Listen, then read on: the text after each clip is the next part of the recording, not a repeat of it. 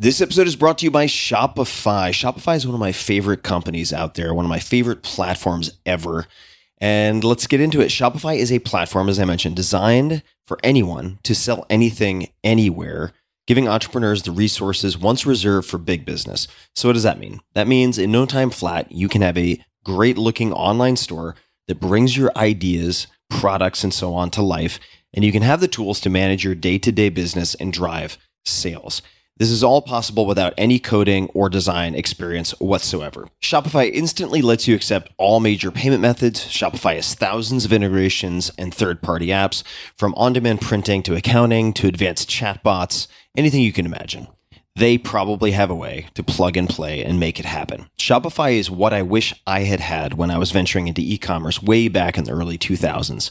What they've done is pretty remarkable. I first met the founder, Toby, in 2008 when I became an advisor, and it's been spectacular. I've loved watching Shopify go from roughly 10 to 15 employees at the time to 7,000 plus today, serving customers in 175 countries with total sales on the platform exceeding $400 billion.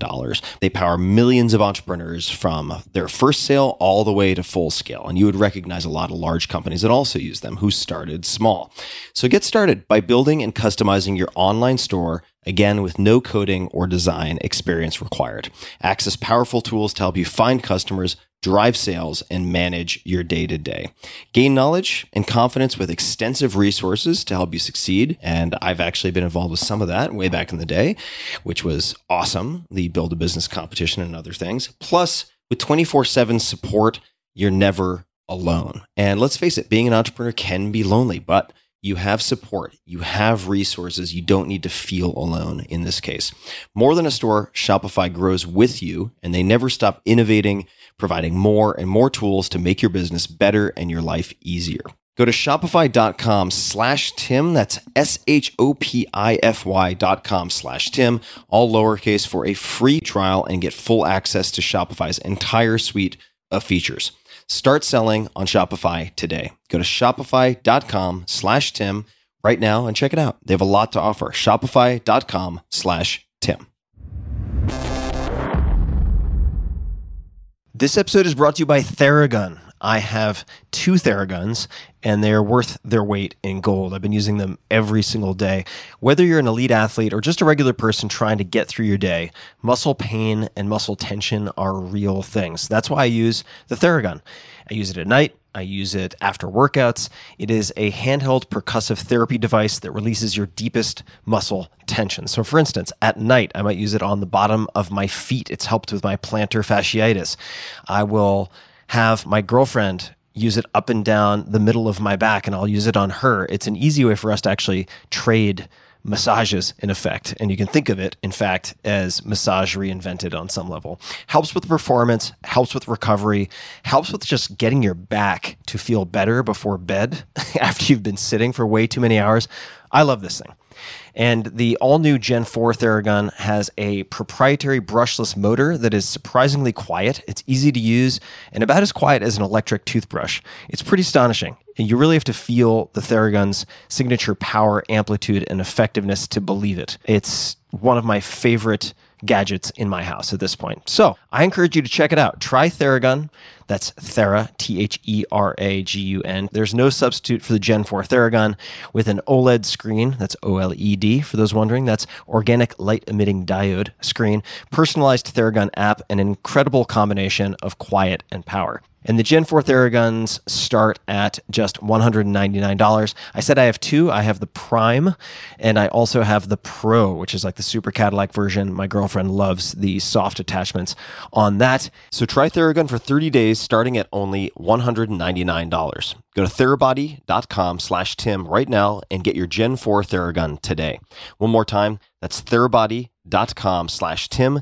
T H E R A B O D Y dot com slash Tim. Optimal minimal. At this altitude, I can run flat out for a half mile before my hands start shaking.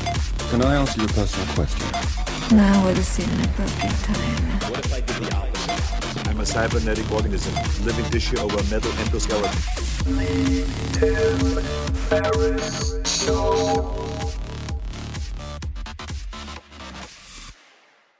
Hello, boys and girls, ladies and germs. This is Tim Ferriss, and welcome to another episode of The Tim Ferriss Show, where it is my job every episode to deconstruct world class performers from all different disciplines, all different worlds. My guest today, a fan favorite, is Seth Godin. You can find him on Twitter at This Is Seth's blog. Seth is the author of 19 international bestsellers translated into more than 35 languages. Can't wait until he has his 20th. That'll make that number so much cleaner, including Tribes, Purple Cow, Linchpin, The Dip, and This Is Marketing. He writes daily at Seth's blog, which is one of the most popular blogs in the world and has been for God decades. I would imagine at this point. He's also the founder of the Alt MBA and the Akimbo workshops, online seminars that have transformed the work of thousands of people. He writes about the post-industrial revolution, the ways ideas spread, marketing, quitting, leadership, and most of all, changing everything. His newest book is The Practice subtitle shipping creative work you can find him online at seth's.blog or sethgodin.com. He's on Twitter, but he's not an active tweeter. You can find that at This Is Seth's blog and on Instagram, handled by his team at Seth Godin. Seth, welcome to the show. Thank you, Tim. It's great to talk to you. And I thought we would start where all good things start, and that is the etymology of the word hack. which you introduced me to. So, so what is this word hack and what context would you like to provide? Oh, so many ways to dig into this. So here's the deal. When London was smaller, on the outskirts of London was a borough called Hackney. And Hackney was a place where they would raise horses. They didn't raise thoroughbreds, they didn't raise extraordinary show horses. They raised just average horses, average horses at an average price. And so if you got a Hackney horse, you probably did it because you were, I don't know, a hansom cab driver. Uh, and that's where your nickname came as being a hack, in that you didn't have a special horse, you simply had a horse. There's nothing wrong with raising a hack, there's nothing wrong with buying a hack. Being a hack is about giving the customer exactly what they want at a decent price. However, it is important to distinguish it from the magic slash fraught topic of our art, of that thing that lights us up, the work that we actually want to do. And so my book, The Practice, is about that gap between being a hack, selling as if you're a hack, and the other thing, which is the generous act of doing something magic, of leading. And it really bothers some people to hear their work described as hack work. But I think there's nothing wrong with it. You should own it because you need to distinguish it from that other work you can do. Now, you're talking about something that bothers other people. I want to talk for a minute or five about things that bother you. So, one of my favorite aspects of our conversations to give a little slice of life for people, I picked up a book because I erroneously thought you had recommended it to me. It came up on the podcast somewhere else. I, sh- I shan't name it unless you would like to, but I picked up this book. I really love the introduction and the first chapter or two, and I prematurely sent a text to Seth implying that I was impressed with this book he had recommended. And not too far thereafter, we had dinner we sat down and you're like, tell me about this book because I could not disagree more with everything in these pages. Effectively, I'm paraphrasing. So I like how direct you are. You do not uh, mince words when it comes to opinions that that you've formed. And I would love to know what other commonly used words or phrases bother you, whether it's the concepts of the words themselves or how they are wielded, right? Because in this case, you're taking a word hack and you're going back to the roots and you're recontextualizing it and showing that it can be a neutral or positive thing, not just a, a derisive term, right? Are, are there any other terms, phrases, concepts that are bandied about that that bother you? Well, there are a couple that I find really useful to question. And uh, one is the way we interchange learning and education, and the other one is the way we play with the word quality. So I'm happy to start with either one, but quality might make an easier place to go. Let's go to quality. Okay, so quality, if you want to be a perfectionist, is a great way to hide because you don't want to be an enemy of quality. That when someone says, Well, I can't ship this yet because the quality isn't there, when someone says, Why are you racing through that, don't you want to put quality into it? well, we're defenseless in the face of that. And so someone who doesn't want to ship their work is going to stand behind perfectionism. But perfectionism has nothing to do with perfect, and perfect doesn't have a lot to do with quality. So quality has a very specific definition. It comes from Edwards Deming and the rest of the quality movement of the 40s and 50s, the people who gave us the Toyota. And what it means is meets spec. That's it. Mm. Meets spec. And so if I said, what's a better quality car, a Toyota Corolla or a Rolls Royce? The answer is a Toyota because a Toyota meets spec. It more reliably does exactly what it's supposed to do when it's supposed to do it than a Rolls Royce does. A Rolls Royce is a different thing. It's luxury. It's ostentatious spending of resources to create something most people can't have. And that's a fine thing too, if you want it. And that kind of quality is also uh, worth chasing if that's what you wanted. But it's easy to show that high fashion goods, uh, you know, luxury purses, things that we would say have quality, don't actually last as long as something from REI. So again, back to meeting spec. And then the third definition of quality is the magic of magic. So in in the book, I talk about the difference between Hamilton and West Side Story. Most people have never seen them on Broadway. Uh, Hamilton is famous because something changes in a lot of people in the audience when they see what Lin Manuel built.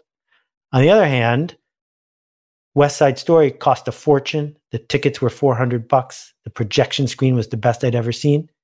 And nobody remembers what happened on stage because the quality of magic wasn't there. What do you mean by magic, or how would you describe that magic to someone who isn't present? What what is the magic? So if we go to the colloquial understanding of magic, someone who does a, a coin trick where it disappears from one hand, it's just gone. For a moment, we feel real tension. And it's the tension of that couldn't happen and that happened at the same time. Once Mhm. you know how the trick is done, it's simply a trick. The magic evaporates. And in the case of great writing, great customer service, great theater, the first time you experience it, the unexpected moment when lights turn on for you, I want to call that magic. So if you've ever been inside a Richard Serra sculpture, Dia Beacon, it's a two million pound piece of steel. If I showed you a sketch of it, you wouldn't get the joke. But if you saw it in real life, something would change in you if you understood the genre and what came before, et cetera. So Mhm. I believe that now that we've got AI and robots and offshoring and the rest, the work that's left for us is the work to create magic. How do you think, and maybe this is a bad question, but Lin Manuel Miranda and his team do that in Hamilton more effectively? Is it an unusual combination of elements? Of course it is. I mean, in many respects, I've seen the show. What else is there to that experience or that that piece of art, that product in in your mind? So I was talking to someone the other day about this, and they were talking about the fact that they were eager to make some sort of creative magic, but they were just waiting for a really good idea. I said, You mean a really good idea like a multi million dollar Broadway musical based on an obscure Revolutionary War character with the entire cast played by people who aren't traditionally cast in those roles and a soundtrack sort of based on rap and hip hop? Like that kind of really great idea? Because it's not a really great idea, right? And it doesn't work because when you read the paragraph about it, or even if you read Chernow's book, it was obvious that this was a good idea.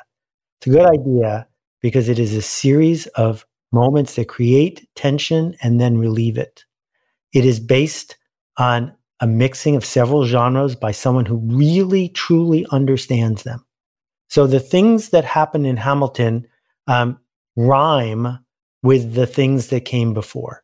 If you're a fan of Broadway, you notice things that fit in, even though you're surprised that they do. If you're a fan of rap or hip hop, you notice things that fit in, even though you might be surprised that they do. He makes references in every single line to some giant who came before. And so that texture grabs people who have cultural awareness. And then He takes you every few minutes to a place where you're not sure it's going to work. And then he relieves the tension and starts the process over again. And it's easy to hear this rant and think, well, that only happens in a good Broadway show. But I would argue it happens at a fine restaurant dinner that you're going to remember. And it can also happen at a business meeting because we're humans and that's the roller coaster that informs how we remember the world. You described just moments ago how people can hide behind the word quality or use it as a means of postponing action, right? It's a bit of a unfair trump card that can be used really effectively to not engage, right? To not take take risk. There's a I want to say a corollary of sorts to that that I wouldn't mind I wouldn't mind I would like if you could just reiterate for folks. We've spoken about it before and that is kind of hiding behind the big, hiding yeah. behind creating something gigantic or affecting a billion people, et cetera. Could you speak to that? Because I think this is this is closely related, and then I have a follow up. Completely related. You know, we live in a crazy moment in time, and we're also in political season. And part of it is where is the person on a white horse in shining armor who's going to come fix everything? And if we read the traditional business media, the folks who are lionized are running public companies, changing the fabric of our culture, racking up billions and billions of dollars, as if that's the only sort of success that matters. And you almost never read a story about a kindergarten teacher like Lenny Levine who changed the lives of 20 kids by showing up day after day. You can't say you can't play. And now 20, 25 years later, after Lenny has passed away, those kids are passing on that message to other kids. But we don't write articles about that. And one of the things I've been arguing is that the smallest viable audience is more attainable than ever before. That it didn't used to be possible, as Kevin Kelly would talk about a thousand true fans, impossible. But you know, if you run an HVAC small business, 200 customers is plenty. And you know, I am super pleased with how my books have done, but 99% of the people in America have never read a book I wrote. 99%, plenty, fine. The smallest viable audience means you're on the hook because if you are specific about who it's for, then that group gets to say, You made me a promise and you didn't keep it. Whereas if you say, I have this big shiny idea, but this VC won't fund me, or this media company won't write about me, or Oprah won't call, now you have a great excuse. Uh, all right, so I'm going to personalize this selfishly because that is my nature. Uh, to flashback, now I'm going to create a montage of dinners with Seth. This is uh, this is just a portion of our exchange in the last dinner, same dinner where I misattributed this book to you as a recommendation, where I asked you for advice because I was feeling stuck with writing, and you very, very uh, observantly replied, Didn't we talk about that eight months ago, the last time we had dinner? And I said, Yes, indeed, we did. It shows you how little progress I've made. And whether this is just an opportunity to showcase my insecurities, uh, I don't know. But I would love to hear what you think it is that I torture myself with or that tortures me, that leads me to ask you these types of repeated questions on different occasions because you are as much as anyone I know, you seem right from the outside looking in, and maybe it's like the calm duck on the surface kicking like hell underwater. I don't know. You seem to be a relatively unconflicted person. You're not like biting your nails, fretting about doing A or B. You seem to pretty calmly do your thing. And I wouldn't s- describe myself that way. So, in what you've seen, is there is there any uh, sort of outside perspective where you're like, I think that these are some of the reasons Tim gets tied up in knots. Is there anything that you have to? okay, well, first of all, if I'm making you miserable at dinner, I apologize. That's certainly not. No, no, no, no. You're not. No, I, I love our dinners. So I, uh, I think that this is just a left, segue into conversation. You left yeah. out the thing I said after I said the thing about eight months, which is, where's your bad writing? And there's no such thing as writer's block. Writer's block is real, but it does not exist. What it really is, is misnamed I have a fear of bad writing. I have Yep. a fear of what the world will say when it encounters my bad writing. And Mhm. the way through is to do your bad writing. You don't have to ship it to the world, but you have to do the bad writing. And bad writing over time, if you do enough of it, can't persist. Good writing will slip through. And I learned this from Isaac Asimov. He and I worked together on a project years ago. He published 400 books back when it was hard to publish a book. 400 books. And he told me that every morning, sorry, that's the volunteer fire department. Every morning for six hours, he would sit and type. And it didn't matter if it was good or not. He had to do six hours of typing. Now, obviously, he didn't have a typing problem. Just about anybody can do six hours of typing. And then at the end of the shift, he would look, throw out the bad writing, whatever was left, what was left. And the subconscious understood that if he's going to type anyway, you might as well type something good. So he got through the bad writing thing.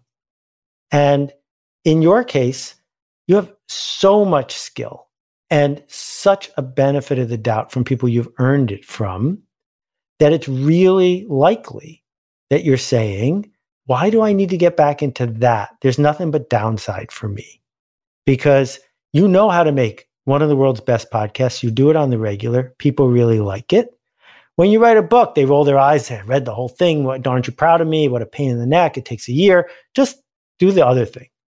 And so I totally get that feeling. And this is where we lead to the second part about being conflicted. And it's it's a small Nike riff, which is that just do it. We're not going to go into the origin of that phrase coming from a, a mass murderer, but just do it Wait, implies hold on, hold on. Is this like a Manson family reference? or Gary Gilmore. Wow, I had no idea. All right, that'll That- be for people to re- research on their own. That was the last thing he said before they killed him. Wow. Just do it. Now you'll never be able to unsee that image. Sorry. Just do it implies what the hell? It doesn't matter. That's not a good way forward because it pushes you to be a hack who's not responsible for your own work.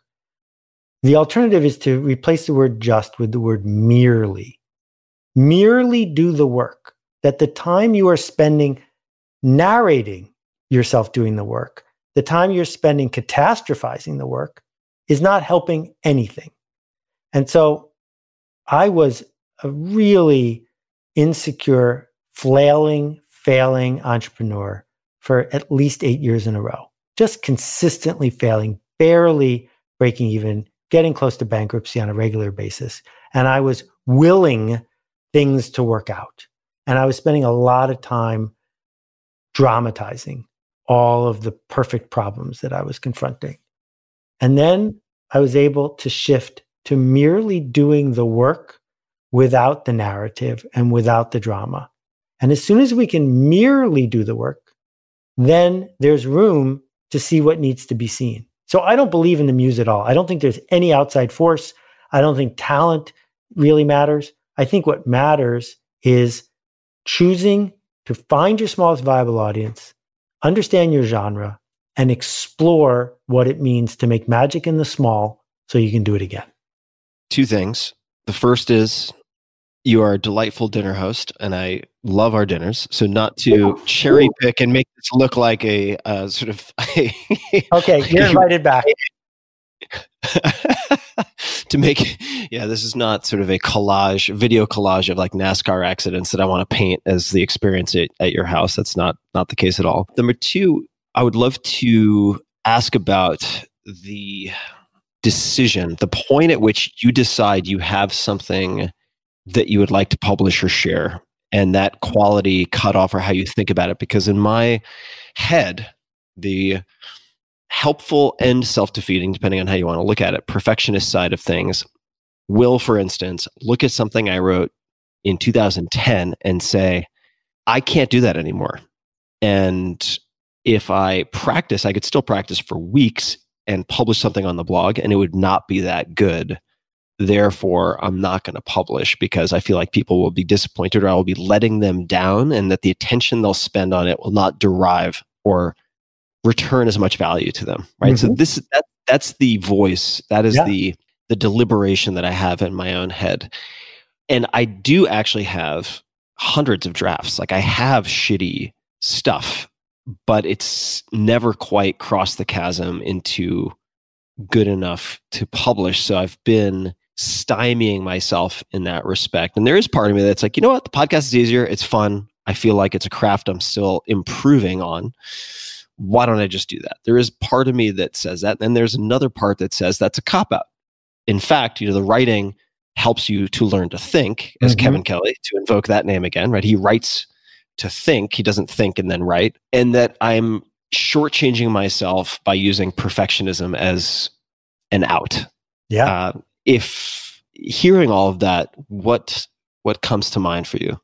Well, I- I'll share my personal experience, but first I want to challenge something you stated as fact, which is Yes, that the writing isn't good enough to publish. Says who? Says me, right? Ah, It's right. that that's me. Right. Mhm. So it's not that the writing isn't good enough to publish. It's that when you look at the writing, your analysis of where you are in the marketplace and the promise you'd like to make and keep doesn't match the writing that's in front of you. But I dare say, as talented as you are at so many things, this might not be your best skill, knowing when it's ready to publish. yeah, true. And it may make sense in this world where it is ever easier to hire somebody to do the thing they are good at. To say to this person, here's 5,000 words aimed at this kind of reader. Tell me where I'm got light and tell me where I should take stuff out. Because Mhm. the way you get, my, my friend uh, who I went to business school, Evan, climbed Mount Everest back when that was a very big deal. And I had never seen any, I mean, there was no YouTube or anything. And I was quizzing him, what's that like? Well, he said that the first weeks are just spent walking up this trail that's not that hard a trail to walk up with tea houses along the way and stuff like that. It's only toward the end, once you've committed to climbing Mount Everest, that Mount Everest actually gets really hard to climb. And it's a fortunate coincidence for the climbers that it happens in that order because your sunk costs have increased so much by the time that it gets serious that you're too embarrassed to turn to your peers and say, I can't put in the work. And so, what you're doing before you get to the hard part is you're inventing a reason to stop. And you said something that was really poignant, which is you look at stuff you wrote in 2010 and you say, I can't do that anymore. Well, two things happened to me. First, 20 years ago, I wrote a book called Permission Marketing. It became a New York Times bestseller. And I said, I'm done. What could I do first time out of the gate? Because I'd been a book packager before, but this is my first quote, real book. How could I beat that? So I stopped. I just stopped. And I sat in the dark for a year. I just didn't do much of anything because I said, I can't hit lightning like that again. And thanks to Malcolm Gladwell, he sent me, he was unknown. He sent me this new book called The Tipping Point, and he asked me to write uh, a blurb for it. And I read it in one night and realized that without knowing it, I had been writing a book about how ideas spread. And in the next 12 days, I wrote a 225 page book. and I sent it to Malcolm and I said, Look, I, if you want me to not publish this because it seems like you unlocked the key and I don't want to take away anything from the tipping point, I will stop and just throw it out. But I needed to get this out of my system. And he was such a mensch. He gave me his blessing and wrote the foreword. And I realized in that moment, I couldn't write permission marketing again. That day was gone. But I could write this book and someone would benefit from it. Mm. And then 10 years later, the same 2010 you're saying, I wrote a book called Linchpin. And I will never be able to write a book that good again. I will never write a book that goes that deep, close to my bones, that makes me feel the way that book made me feel. And after that book came out, I felt the same way again, which is, well, I if this is the journey, I found the end of the journey. And I realized six, nine months later that that was selfish. And that leads to the other key thing I want to talk about, which is generosity. Because generosity doesn't mean free. People pay for a surgeon who's going to save their life. Generosity means that you're expending emotional energy, emotional labor to help somebody else. And as soon as I could shift it around in my head to say, there's somebody over there who could use a hand, then it wasn't about me anymore. And I wasn't parading anything. And it got way easier to merely do the work without commentary because there's somebody over there I'm doing it for. Here we go. Just a quick thanks to one of our sponsors, and we'll be right back to the show. This episode is brought to you by Athletic Greens. I get asked all the time what I would take if I could only take one supplement. The answer is invariably AG1 by Athletic Greens. If you're traveling, if you're just busy, if you're not sure if your meals are where they should be, it covers your bases. With approximately 75 vitamins, minerals, and whole food sourced ingredients, you'll be hard pressed to find a more nutrient dense formula on the market. It has a multivitamin, multi mineral greens complex, probiotics and prebiotics for gut health and immunity formula, digestive enzymes, and adaptogens. You get the idea. Right now, Athletic Greens is giving my audience a special offer on top of their all in one formula, which is a free vitamin D supplement and five free travel packs with your first subscription purchase. Many of us are deficient in vitamin D. I've found that true for myself, which is usually produced in our bodies from sun exposure. So, adding a vitamin D supplement to your daily routine is a great option for additional immune support. Support your immunity, gut health, and energy by visiting athleticgreens.com slash tim. You'll receive up to a year's supply of vitamin D and five free travel packs with your subscription. Again, that's athleticgreens.com slash tim. You have a great quote in the introduction of the new book from uh, sculptor Elizabeth King, and I'd love to hear you explain this or give examples of how it can apply or might apply. The quote from Elizabeth King is Process saves us from the poverty of our intentions. What does that mean? There would be no book if it weren't for that quote from Elizabeth King. Uh, I don't know how it ended up on my desk. It came from somebody else who took credit for the quote and I started tracking it down because it so resonated with me. And after talking to him, he acknowledged, well, someone else really said it first. And I found this woman. And if you close your eyes and visualize a sculptor, you might be visualizing her. And if you think about how she lives her life and the number of hours she puts into each piece of work, it's extraordinary. And they made a documentary of some of her work, which you can see on Amazon. I had never heard of her, but now she's my friend. And I've just learned so much from that one sentence.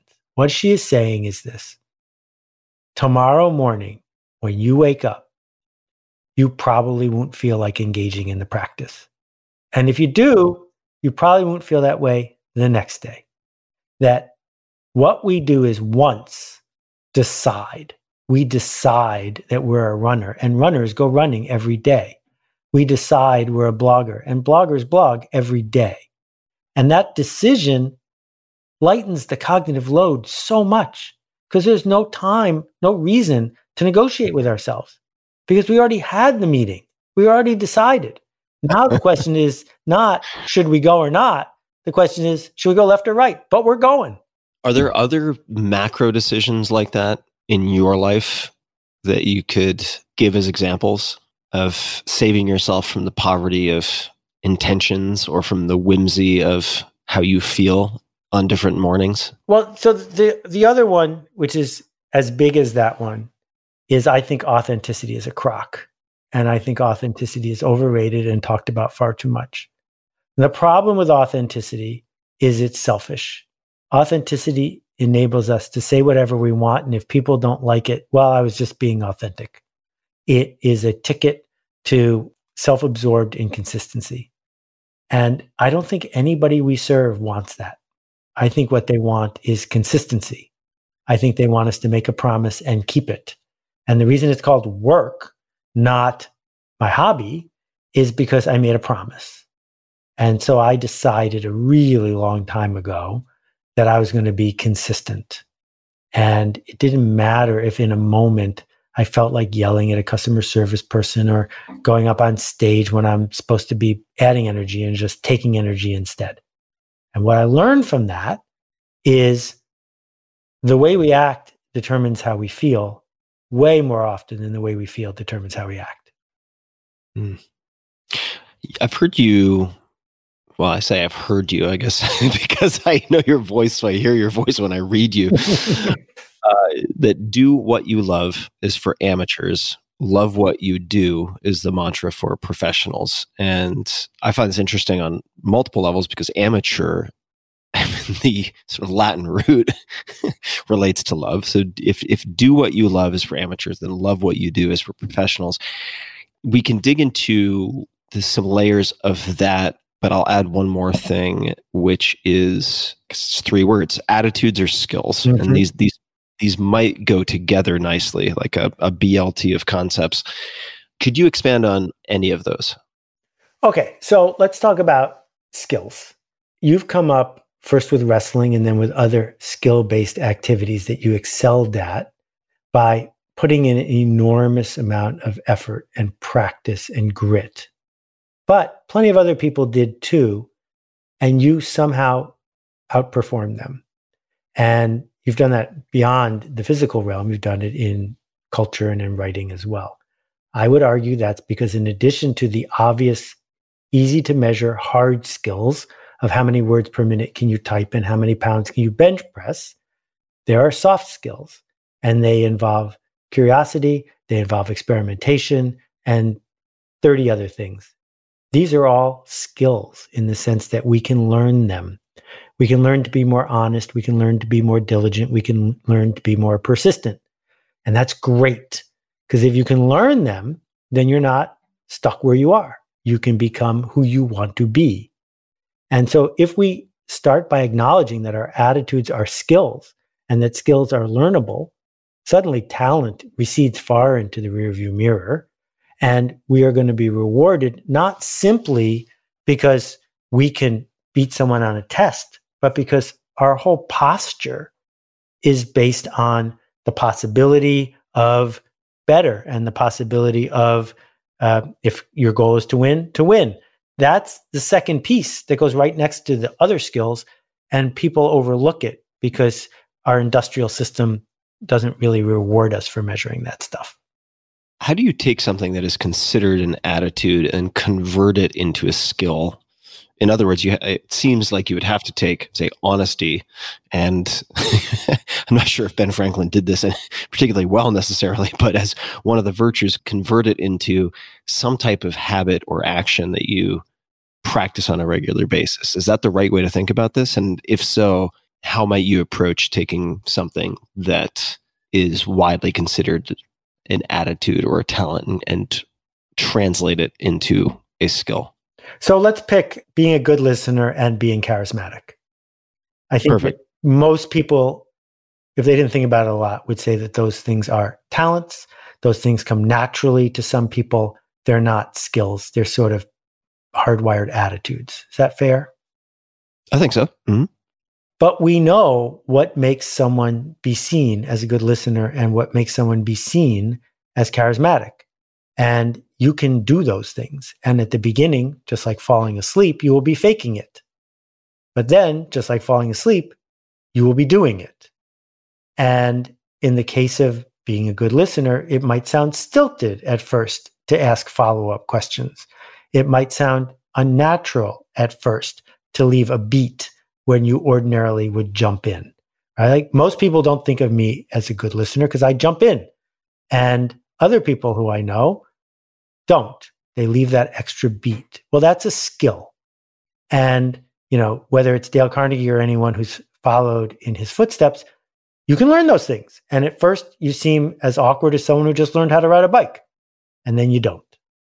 Got it. So uh, I should also say that just to reinforce what you're saying, uh, becoming a better listener and that extra beat, training yourself to utilize that extra beat is absolutely a practice. I remember Cal Fussman, who wrote for Esquire for ages and ages and ages, and has interviewed everybody Muhammad Ali, I think Gorbachev, you name it. And his expression is let the silence do the work. Mm-hmm.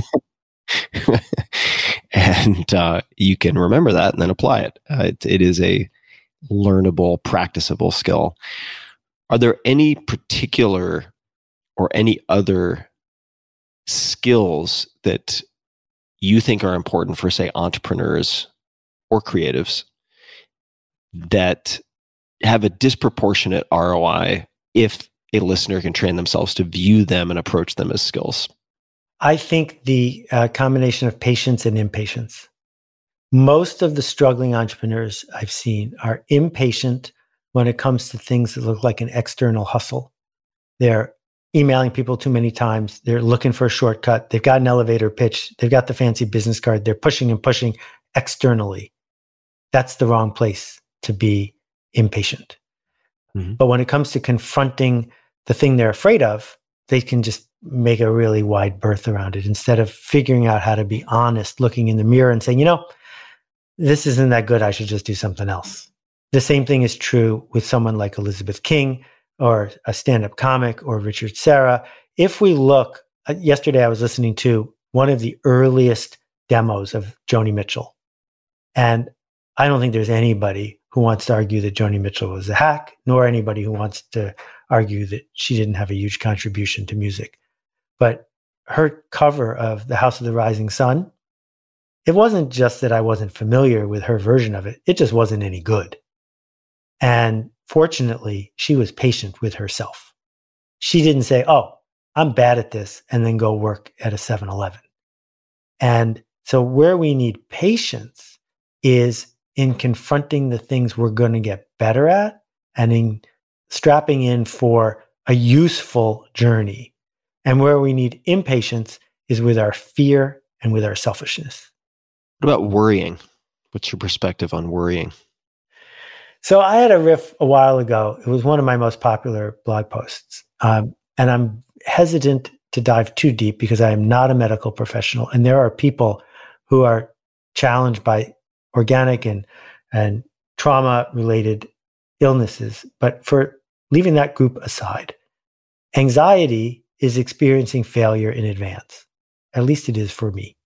Meaning that after it's over, we don't call it anxiety anymore. We're in grief or we're rebuilding. But when it might go wrong, worrying, anxiety is what we feel when we're imagining it did. And that's not helping anything. And so the question is how do we focus that part of our attention on something generous instead? Because anxiety and worry is almost never in service of someone else. It's in service of our need for the status quo and reassurance. And I think that reassurance is futile because you never have enough of it. Can you say more about that, please? So it feels reassurance it, is futile because we can never have enough of it. Right. So it feels great to get reassurance. Um, I wish that you know the phone would ring and it's the head of the Pulitzer Committee saying that they read this thing I wrote and it's fantastic. I would be high as a kite for at least a day and a half, and then you'd need it again because what it did for you was make you feel for a moment like bad outcomes weren't going to happen until you got new evidence that they might, and then you're back to anxiety and worrying again. So people who get hooked on reassurance might end up building an intimacy with the person who's reassuring them all the time.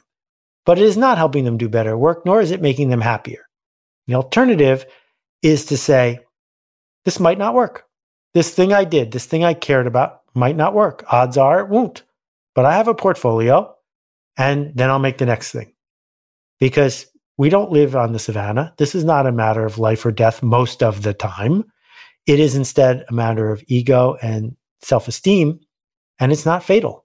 And so all of the worrying is worse than the rejection when it finally comes. So, better, I think, to merely do the work, be generous with the work, and improve our skills so we can do it again. And that gets back to Elizabeth King's quote.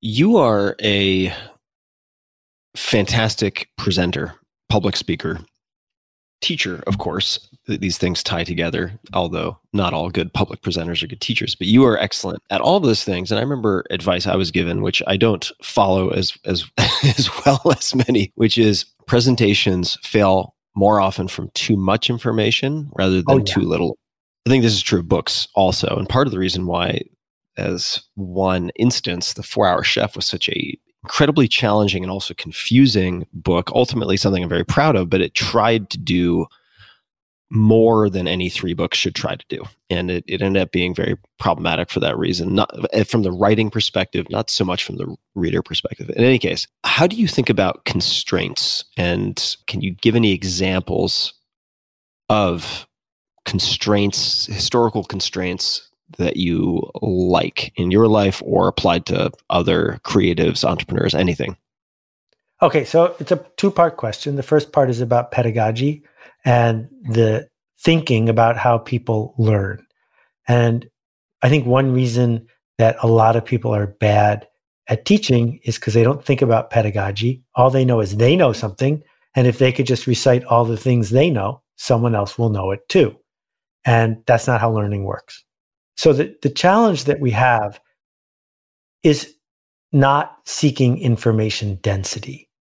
And Tufte, I think, made a mistake with this, with his graphs, that trying to cram as much information in a square inch as we can about Napoleon's uh, whatever, whatever. Yes, someone who's into that, who's willing to dissect it, will find a marvel of information inside. I look at a book like The Four Hour Chef, and it's stunning. The scope of what you did, the depth of what you did, but it has a Tufte density problem in yeah, that very dense. right? In that you were counting on somebody to go deep into it get inside your head and learn what you learned. But that's not how the typical person we seek to serve learns something. That we learn things by becoming momentarily incompetent we used to feel like we were in control that we understood things and then all of a sudden a new fact arises that counters what we know and in that moment we're feeling incompetent. And that's when most people quit. But then we get through it. And now we know something more than we used to know. And now we're on to the next thing. And pacing that process is tricky. So, you know, if you're sitting listening to a high level conversation between uh, two extraordinary systems engineers, they're backing and forth and really fast because they've got full throttle between them. But most of the time, you don't get that privilege. And so the challenge is not to dumb it down, but to figure out what are the useful chunks of tension that you can create where someone can feel the tension, get through the tension, absorb it, and then be ready for another bit. And media challenges us because every once in a while something breaks through that's super dense. And like, I wish I could write something that dense. I wrote one book that was that dense. Survival is not enough. It sold 14,000 copies. Um, it's just hard to get to where people will sit with you for that long. Um, so I'm ranting here, but you asked about boundaries. I appreciate, yeah, the pedagogy is, is I mean, that discussion is endlessly fascinating to me. The the density question of sort of uh, too much, not enough, too little, and then the Goldilocks for the person or uh, avatar you're trying to serve, right? That yep.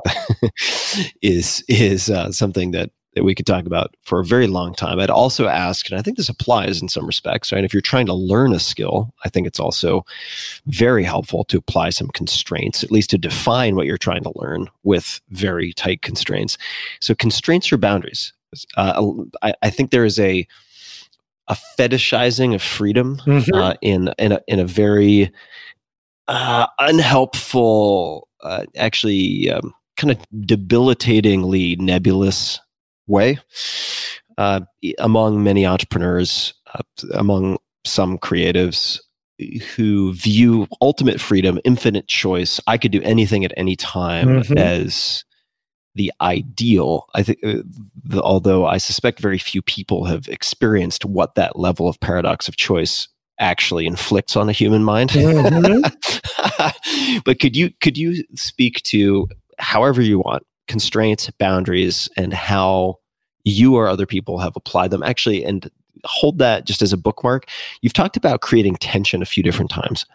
In your work or in your presentations, in anything that you do, could you give an example of how you create or have created tension and then had that release of tension. Since you've mentioned that a few different times, I, would love to hear a real world example. Then we can zig back to constraints and, and boundaries? Oh, well, let's start with a trivial example. Ready? I'm ready. Knock, knock. Who's there? Exactly. So there's, we didn't agree in advance to have a back and forth that would lead to a stupid joke. But as soon as you say who's there, a tiny sliver of tension is created, which is why is he doing this and what's going to make it worth it? Right? Or calling a book Purple Cow instead of How to Grow Your Business by Becoming Remarkable. Because Purple Cow creates tension. Why is this in the business section? What does this have to do with anything? It's a mystery, and then the mystery is resolved. That tension is in all form of teaching and culture. If there is no tension, just like if you want to shoot a rubber band across the room, you have to stretch it backwards first. And so, what I try to do when I'm building a workshop or something like the Alt MBA is to say, how few minutes can I speak to lay the groundwork enough that tension will be created so that people will resolve their own tension by learning what it is I need them to learn. And what the mistake we often make if you know a lot and are trying to teach someone who doesn't know a lot is we tell them too many things and we relieve the tension. We steal the revelation. Don't steal the revelation. Open the door like and let them find the revelation. Could you describe an example from alt MBA? I mean, the first thing that came to mind for me as you're describing this, in terms of not stealing the revelation, is actually the Harvard case study method at, at a place mm-hmm. like Harvard Business School. They do this other places like Stanford Business School, where you have effectively these two part modules. Part one presents a real world historical case study of a problem or opportunity or situation that a business, or more accurately, leaders within a business are facing, and then cliffhanger. And the class then at that point has to determine the proper course of action, what they think should be done or not done. And then you have the revelation in part two, where they talk about what was actually done and how it turned out. So that jumped to mind as an example of that. But I would imagine that is not the format you're using within something like the alt MBA. So how do you not steal the revelation, but create tension so that people will plow ahead with developing a skill or learning something? It's such a cool idea to bring up the Harvard case study. Uh, the there is a reveal sometimes in a Harvard case, but it is not the revelation, and that's why it works. That if you knew the reveal, the class wouldn't go better.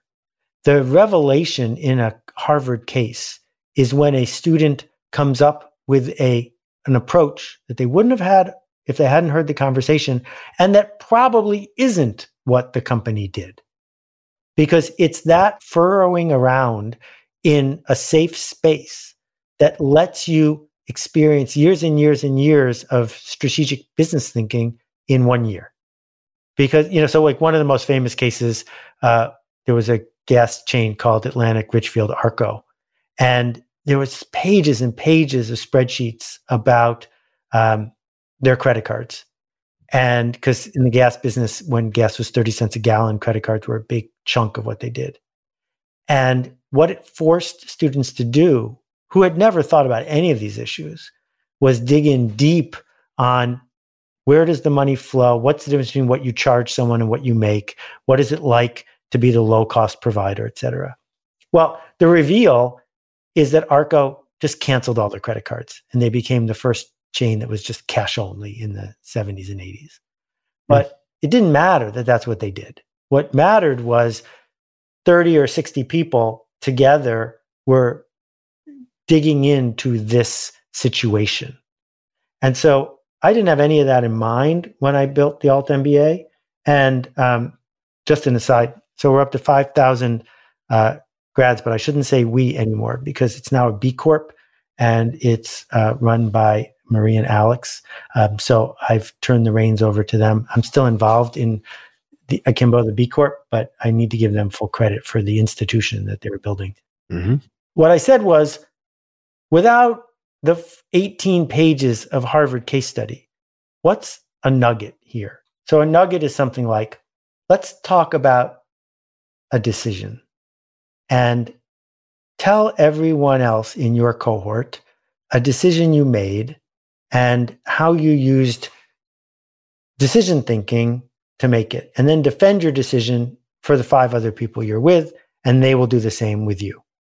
And most of us have never actually had an emotion free conversation about a decision that we've made because usually we make them either after it didn't work out or we forget, right? But in this case, having to work your way through it, say, well, I decided this instead of that, and I did this instead of that, suddenly, without me telling you, without anybody telling you, you realize there's actually a calculus to making almost any decision. And you glossed over the parts that you were afraid of, and now you can see them differently. And when you add to that the persistence of the cohort, what you end up with is this increase in safety and enrollment, which are the two core elements of learning that enable you to deal with ever more tension, which leads to more incompetence, which leads to the revelation. Well, so many so many different directions we could go Can we talk about from there. But we skipped over constraints. I really want to talk. Oh no, we did we did we didn't skip. I Okay. threw a boomerang Okay. and we're coming back to constraints. So we could talk about Susan Rothenberg, painted horses, we could talk about Ken Burns, we could talk about Mr. Rogers. If you look at many of these iconic whether it be television shows, movies, creatives, teachers who you have described in your books and elsewhere, they are stellar examples of the power of positive constraints. And I would just love to hear you tell a story or two that really stand out for you, whether it's other people or the constraints that have been incredibly impactful for you personally. Constraints used to frustrate me so much, and now they are the core of my useful working life. Uh, I'll start with this. When I was growing up, I broke my arm and I broke my nose playing hockey. And uh, I was terrible at it. But I knew what was going on on the ice, but I was terrible at it. The thing is, if you've ever tried to play hockey on a rink that has no boards, that's just a giant lake, it's a totally different game. The boards are the point. Without the boards, there is no hockey. And for me, I've set up constraints all around me constraints about how I choose which projects, constraints about what I eat, constraints about uh, what a project can entail and what it can't entail, constraints about how many people work with me, constraints about uh, which media I'm going to be in and which ones I'm not going to be in. And they're all arbitrary, that there isn't a law of nature that says, don't be on TikTok, don't be on Twitter, but it's okay to have a daily blog. I don't know where those rules came from. I just made up rules because having constraints lets me get to the edge. It lets me get to the boards without breaking my nose. That knowing, so in the case of the Alt MBA, I built it in a two week period of time in the desert in Utah, and I made like seven constraints because I could have built it in a hundred different directions. But I made constraints about what the dropout rate would be, what the tools we would use would be, what tools we wouldn't use, what it would cost. All of those things went in before I started brainstorming anything because I know that the cost of going back and starting over is tiny, whereas the cost of making up the constraints after you have what you think of as a great idea are enormous. When people start a business, or I should say, rather, uh, t- it was about to become an illustration of what you probably don't want to do. When someone comes to you and says, I am thinking of starting a business, how would you usher them through the process of deciding on constraints before they embark on creating some darling that they're not willing to kill or exactly. Yes. get tied up in knots? So the core questions that we begin with are uh, what resources are you willing to put into this? Either resources you're willing to expend emotional labor and risk to get, or resources you already have. They could be resources of time and risk tolerance and money, right? Number two is who do you want your customers to be? Because if you hate your customers, you're going to hate your business. And number three is what do you want to get out of this? Are you looking for something that makes every day better? or are you looking to gruel your way through something so that X number of months or years from now you win a prize?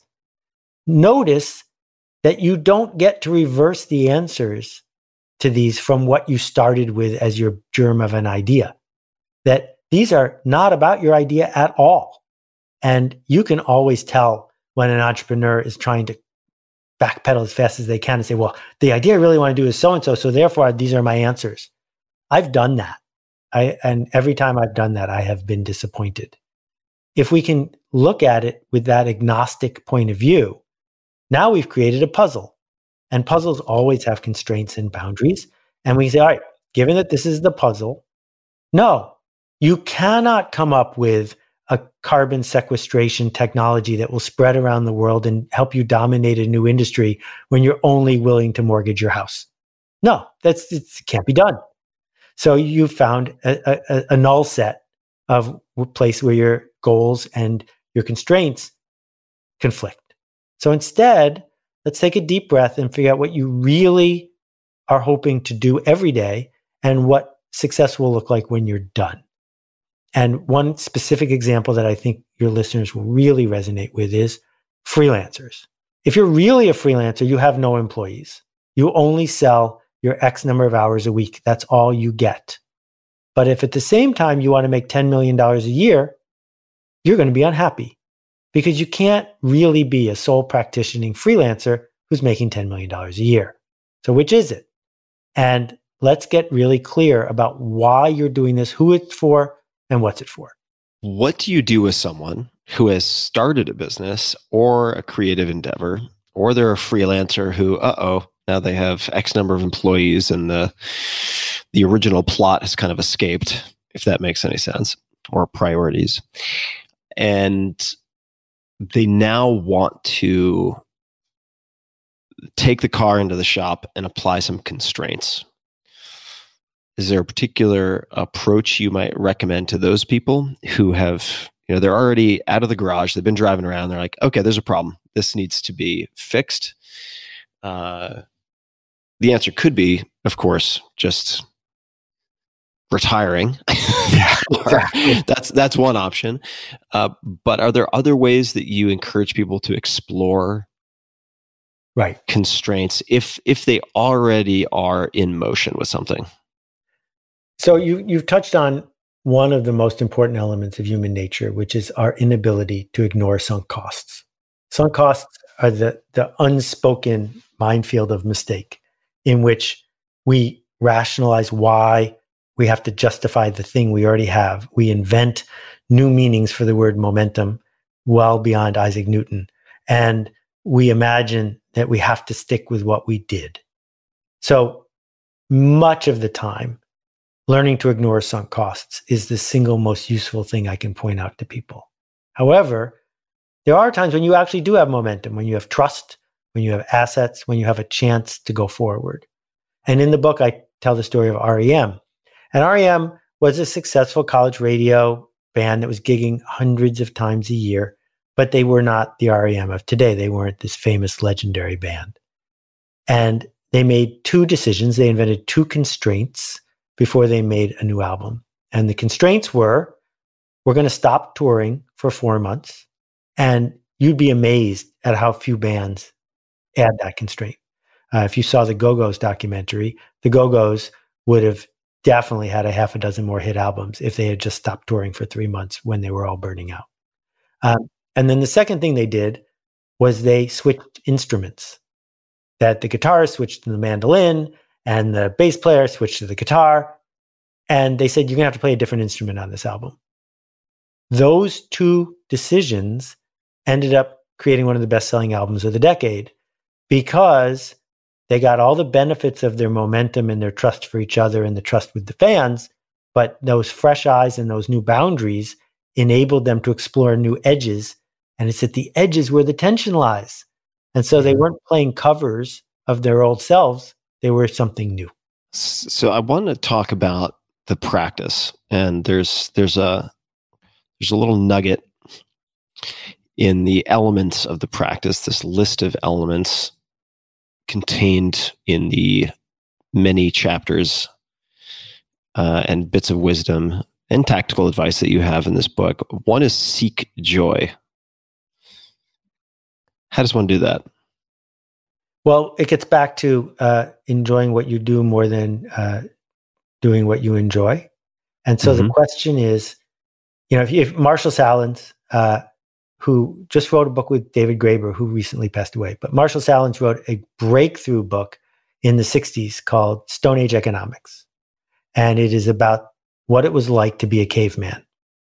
And it turns out the cavemen, who in my view were wearing like these horrible Flintstones like clothes and barely surviving, only worked three hours a day. And they spent the rest of their time being present and alive and with their family and all the things that people say they want to do more of. And what's fascinating to me about that is lots of the people that you and I know who go to work and just dig it out day after day don't do it because they need more money. They are seeking some sort of status, some sort of uh, emotional engagement, some sort of energy, but they forget along the way because they signed up for this other game that there is the game one can play of, wow, that really was cool what I just made. That fills me with joy. I just did something generous. I just connected with someone at an elemental level that they're too busy playing somebody else's game to play that game. I've read in uh, many books that some version of we're all playing games, right? And step step one is to know which game we're playing, and maybe step two is to deliberately choose the game we're playing as opposed to something we absorbed or inherited or had imposed on us by by others or by upbringing. You have zigged quite a lot when others have zagged. How do you think about the game or games that you play? Because these are just like hockey, right? There are certain constraints, Yep. certain objectives, certain values that are given points, positively or negatively.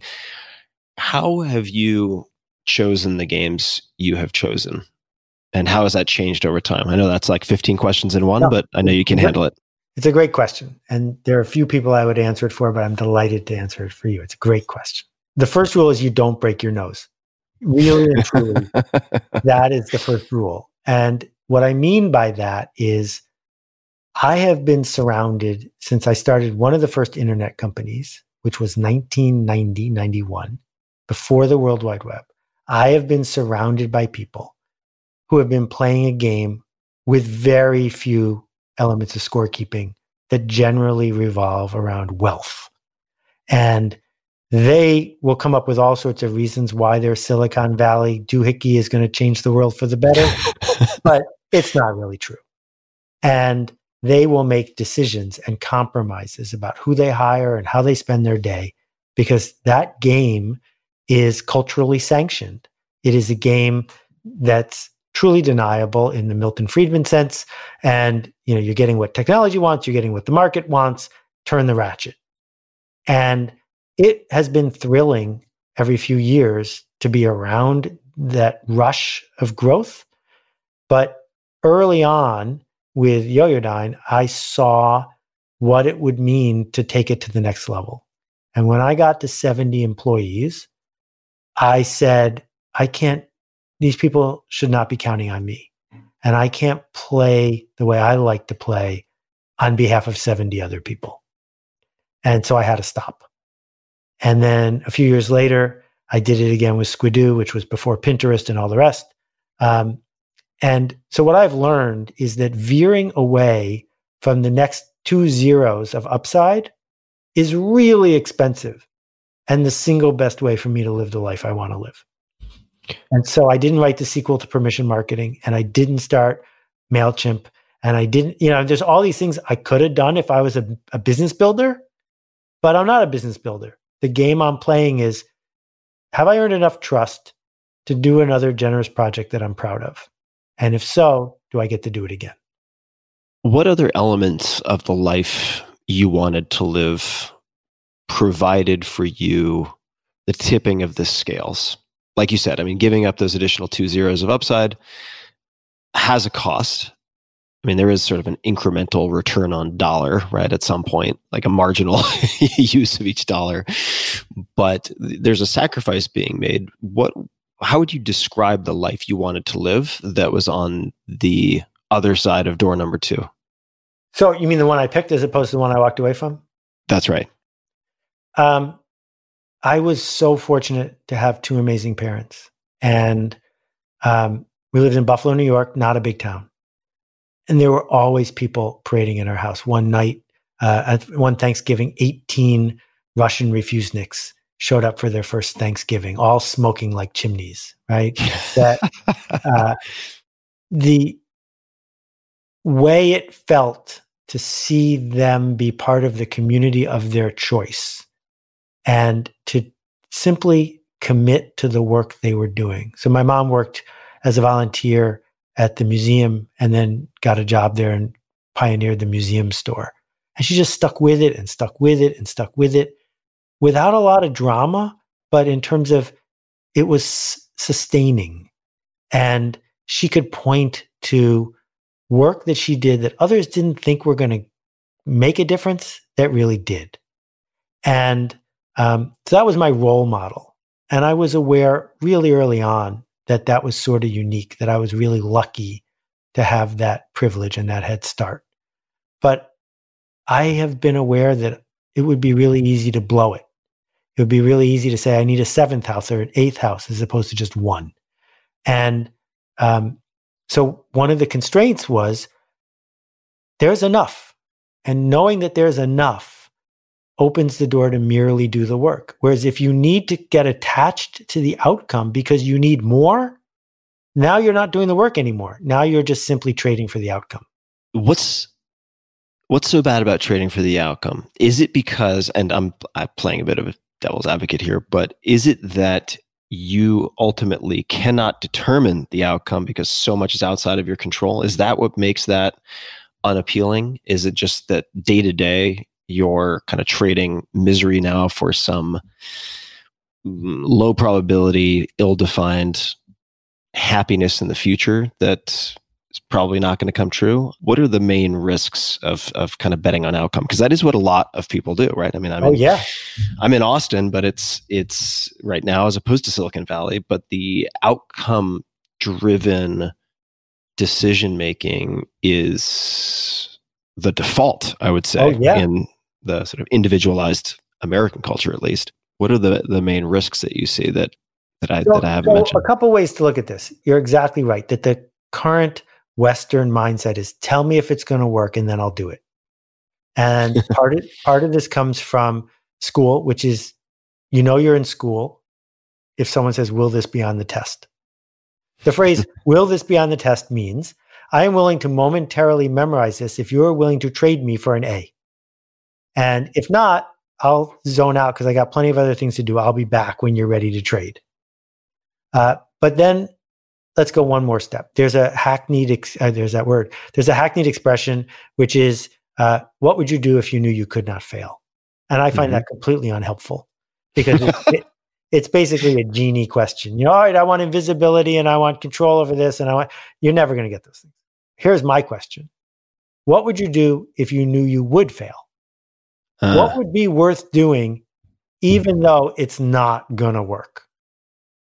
And if you've got things on that list that you haven't been doing, ironically, those are the things that are most likely to work because other people aren't doing them either.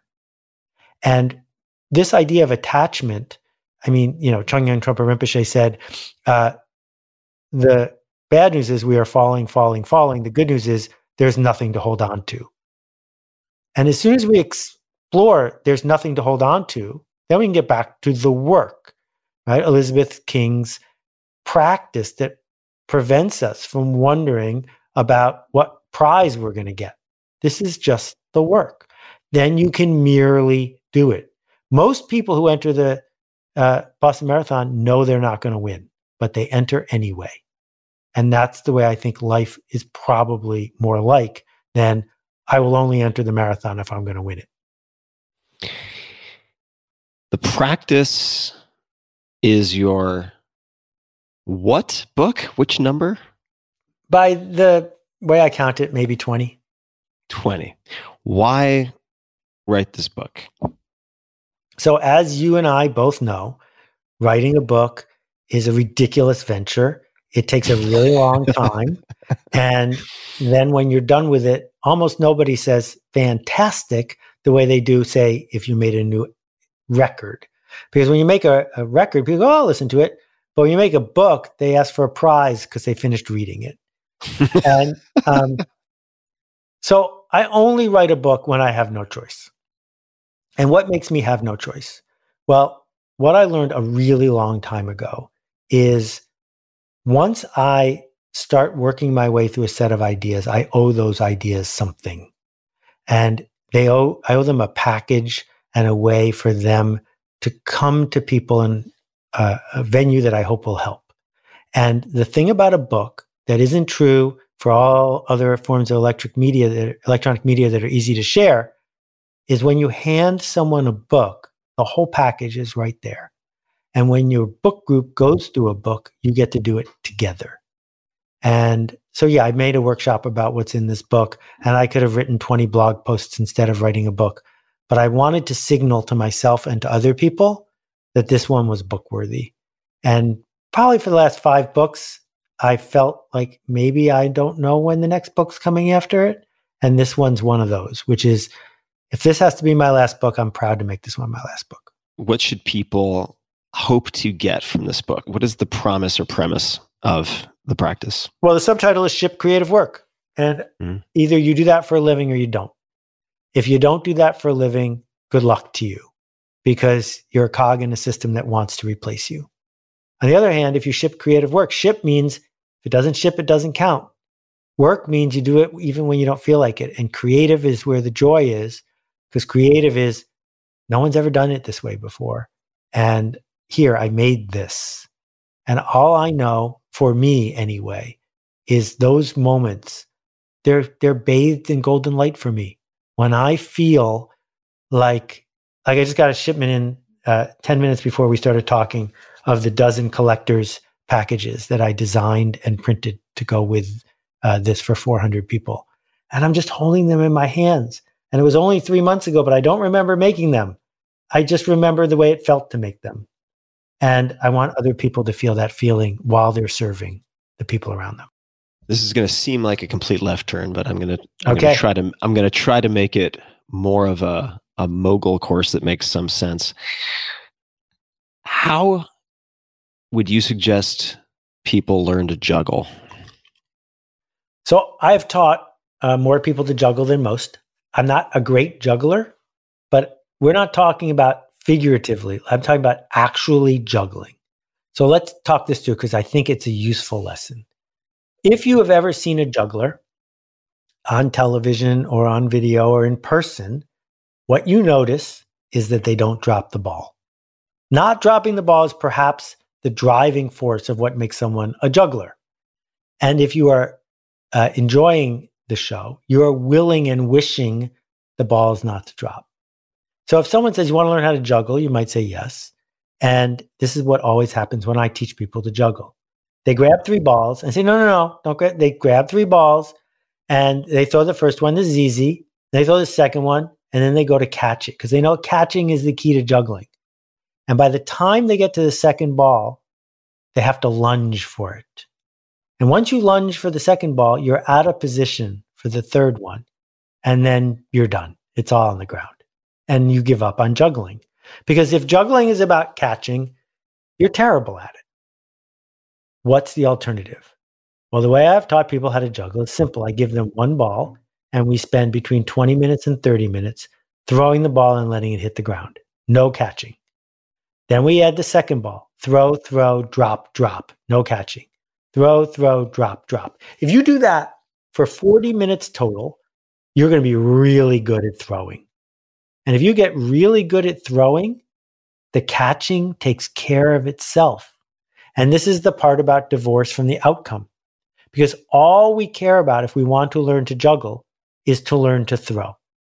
And the metaphor I cannot escape, which is getting better at throwing is what we have to do to build resilience. And it's what we have to do to live in a world that's changing ever faster. Because if we try to anchor on outcomes and control results, we're in the catching business and then we're really in bad trouble. So to continue with this, the throwing instead of catching, right? This inversion of importance that then allows someone to actually learn the skill they set out to learn, but doing it in a very counterintuitive way. the first thing I'll say is that this reminds me a lot of how I learned to swim in my 30s. I couldn't swim until I wow. got to my 30s. And it was Terry Laughlin of Total Immersion sure. Swimming, may he rest in peace, he passed away a few years ago, who indirectly, I, I, suppose, through his writing, I learned to I learned to swim through a book, which is just astonishing when you think about it, because he took out the base assumptions or he corrected yep. the base assumptions of swimming. Namely, yep. I thought I need to swim on top of the water and I need to kick, which is in fact how a lot of swimming is taught. And he said, nope, you're not going to do that. And you're not even going to focus on kicking. Like, we are not going to do anything that will make you tired. In fact, if you are tired when you are learning how to swim, you're doing it incorrectly. We're just going to have you kick off the side of the shallow end of a pool and practice getting into a fuselage position. And the sequence, even though in retrospect it makes perfect sense, was so different from any other attempt yep. that I that uh, that I had made through books, videos, instruction, coaching, you name it. It just worked, and it blew my mind. And now I swim. I mean, I have my swimming gear with me today to go swimming for relaxation, which I, never thought in a million years would be the case. I never. I'm not gonna let you ask your question yet because I have to interject here. I never knew this about you. I swim his method every single day. And no kidding. I knew how to swim, but the year I was at Stanford, they had a master's class at the Stanford pool. And I couldn't resist. I went. And this guy comes out to teach it. He's the consultant to the US Olympic swim team, and he's assisted by the coach of the Stanford swim team. His name's Bill Boomer. Bill had a very significant pot belly and one arm. And I'm like, this guy's going to teach us how to swim. And the beauty of it was it's all about the process and not about the outcome because you don't get good at the outcome for a long time. And the second part, when we were talking about incompetence before, what you didn't mention is learning to swim Terry's way involves drowning for at least an hour and a half. And that's why most people don't get to the other side. Just to be clear, it is an uncomfortable practice by design. There is, if done correctly, no risk. There's a physical risk right. involved if you're doing it with supervision. Uh, and he will do also things like remove breathing, right? In the sense that you are not swimming and learning how to breathe at the same time. It's just too much, right? Yep. It's like giving being given a unicycle and seven balls to juggle. It's like that's just not going to work for the vast majority of folks. And so he says, "All right, great. Well, let's take the breathing out of it." That that failure point will be removed. Let's yep. take out the breathing. We're just going to focus on hydrodynamics and teaching you that naturally, because of the density of your body, you're going to be 70 plus percent underwater when you swim, period, full stop. You're not a hydrofoil. And uh, you gave then uh, what, what I think is, in, in some respects, a comparable example of a logical but counterintuitive progression with the learning to throw instead mm-hmm. of catch. Yep. If someone were to ask you, how would you teach someone to be creative? And I'm asking that in, in a deliberately maybe problematic way, but what would your answer be if they were like, great, I get the swimming example, I get the juggling example, I want to be more creative. What's the equivalent for becoming more creative? What would you say? It's exactly the same. And I've done it many, many times. Here you go. If you want to learn how to juggle, you have to drop an enormous number of balls. If you want to learn how to swim, you have to sort of drown. And if you want to learn to be creative, you have to show me an enormous number of bad ideas. Pick the smallest region, domain, any segment you want. Start listing your bad ideas. Keep listing your bad ideas. Let's prove that your bad ideas are not fatal. That's part one. Part two, domain knowledge, and genre. It is true that every once in a while an outsider shows up with something that nobody on the inside ever thought of. But that's not usually what happens. What usually happens is someone who has good taste decides to be willing to be creative. And good taste means you know what your audience wants 10 minutes before they do. That's all. You can't have good taste unless you have domain knowledge and understand genre. So if you combine those two things, shipping on the regular and good taste, you can be creative. When you say genre, what do you mean?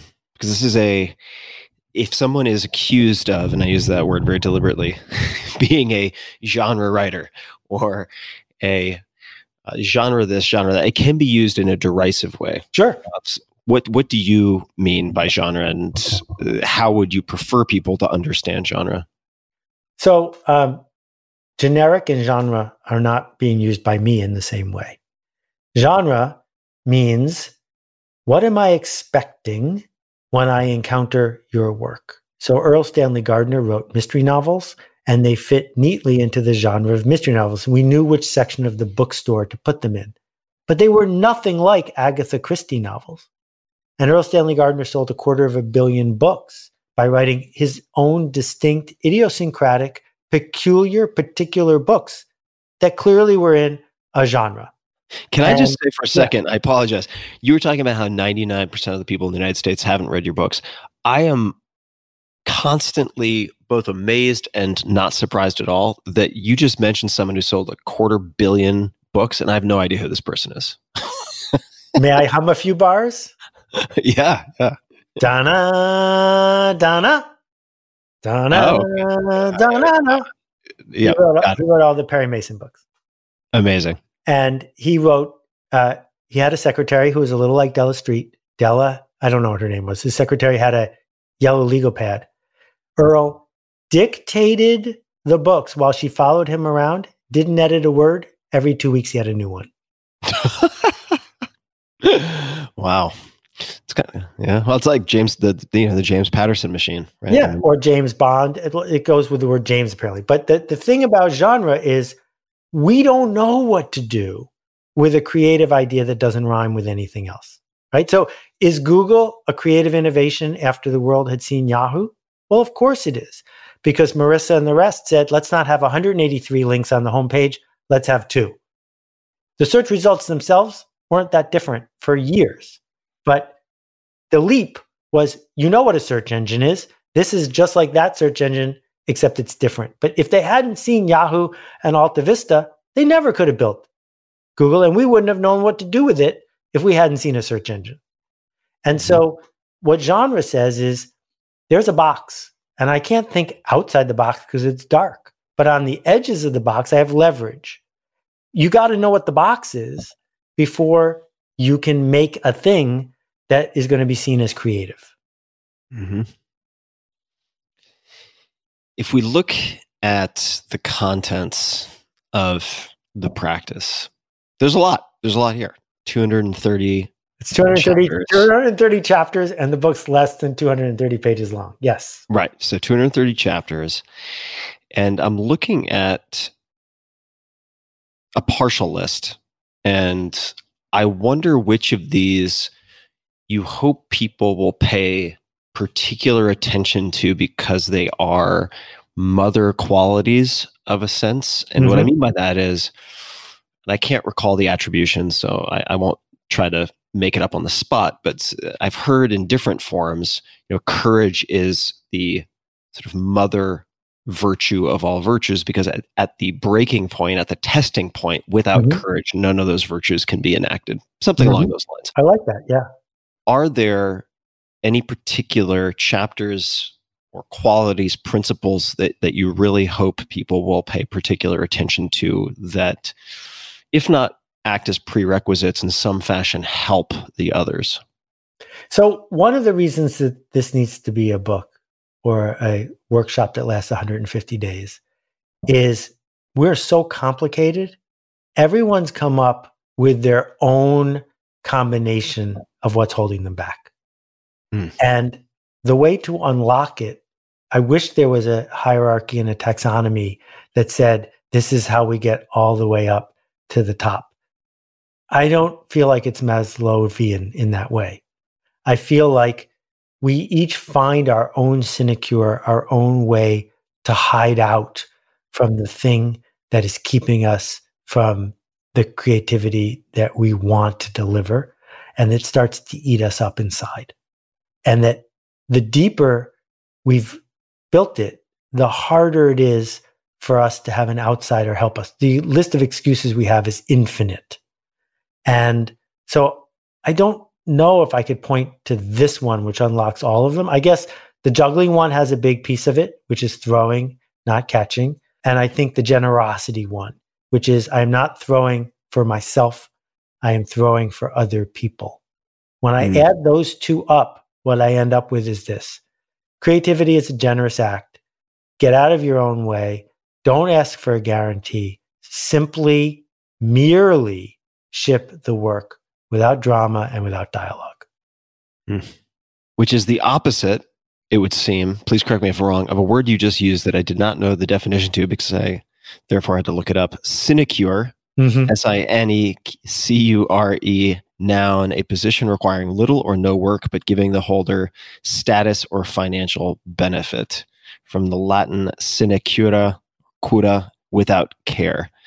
So rather than do that, you're effectively, it would seem like going to the opposite end of the spectrum. Is that fair to say? Although status or financial benefit could come along with it, but it is a very different combination of things that you are suggesting.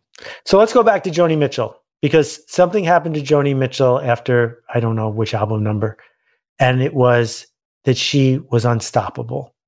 That her albums w- were on every radio station and were in every college dorm room.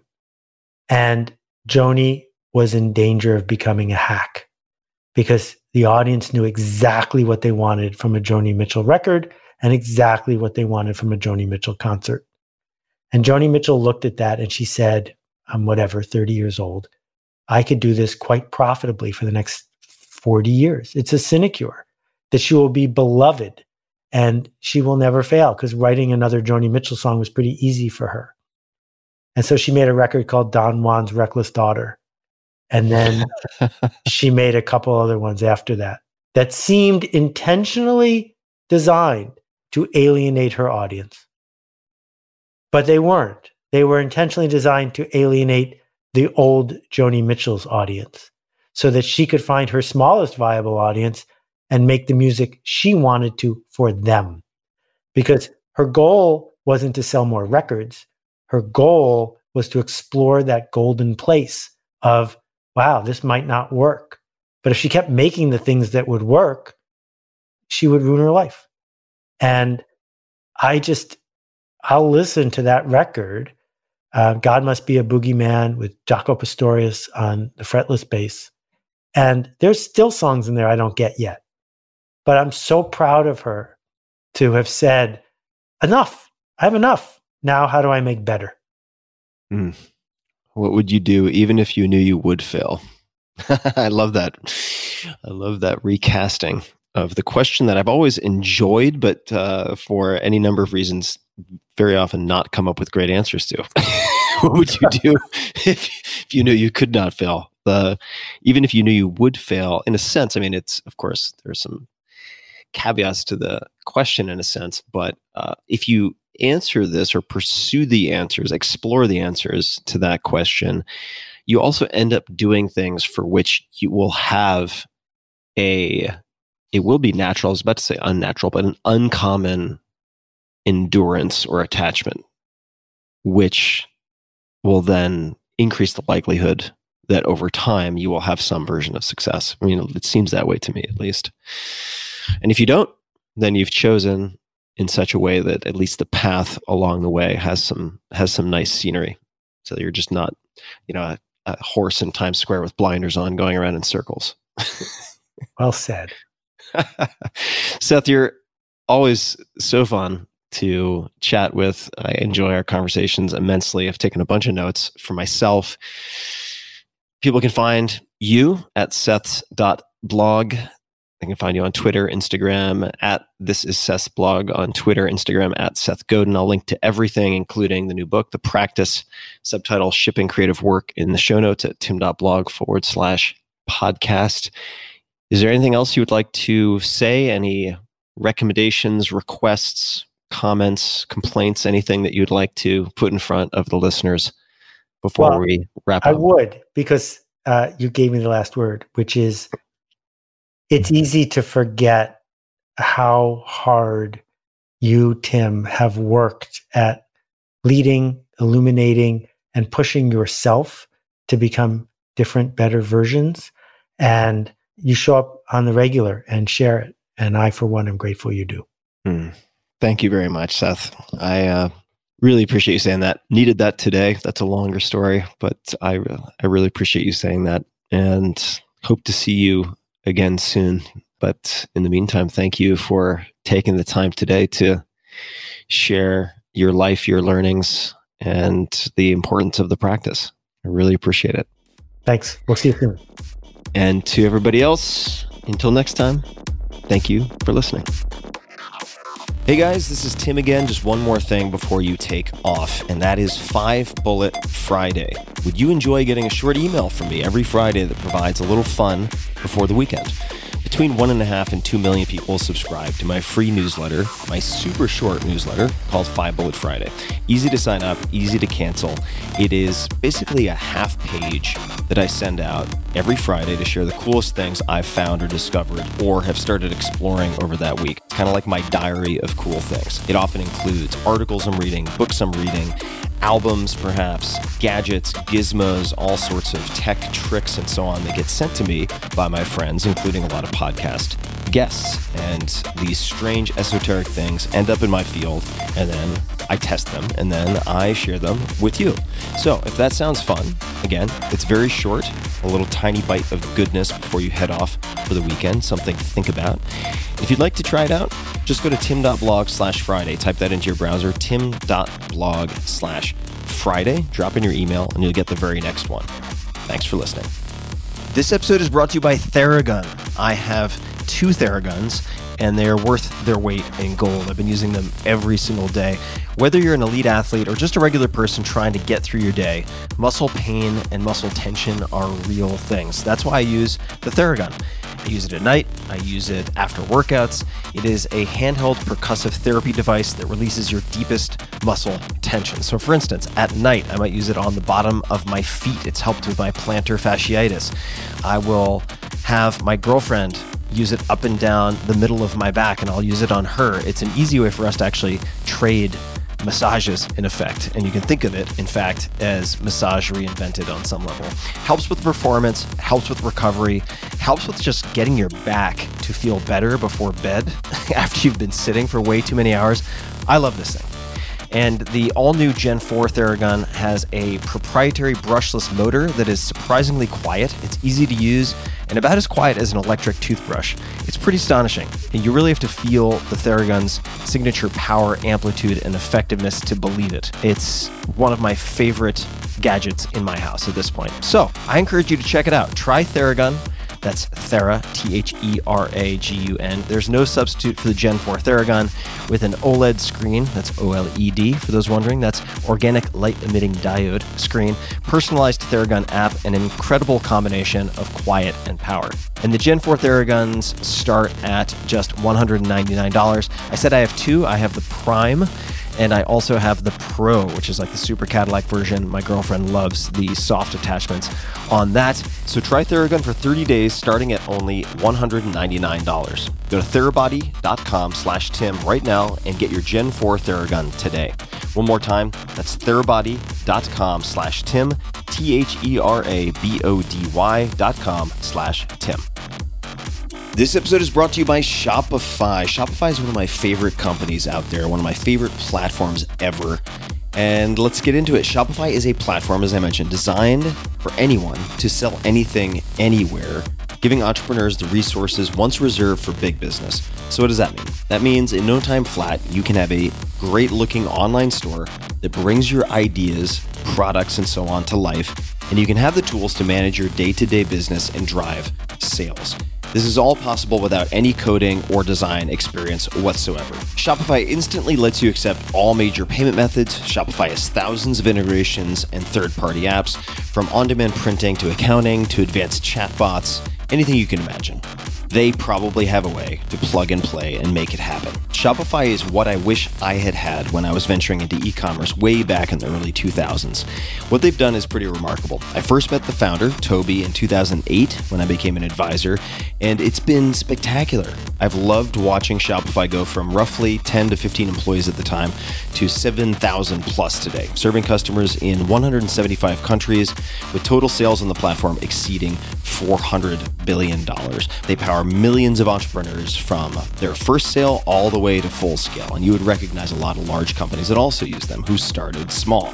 So get started by building and customizing your online store, again, with no coding or design experience required. Access powerful tools to help you find customers, drive sales, and manage your day to day. Gain knowledge and confidence with extensive resources to help you succeed. And I've actually been involved with some of that way back in the day, which was awesome the Build a Business competition and other things. Plus, with 24 7 support, you're never alone. And let's face it, being an entrepreneur can be lonely, but you have support, you have resources, you don't need to feel alone in this case. More than a store, Shopify grows with you, and they never stop innovating, providing more and more tools to make your business better and your life easier. Go to shopify.com slash Tim, that's S-H-O-P-I-F-Y dot com slash Tim, all lowercase for a free trial and get full access to Shopify's entire suite of features. Start selling on Shopify today. Go to shopify.com slash Tim right now and check it out. They have a lot to offer. Shopify.com slash Tim.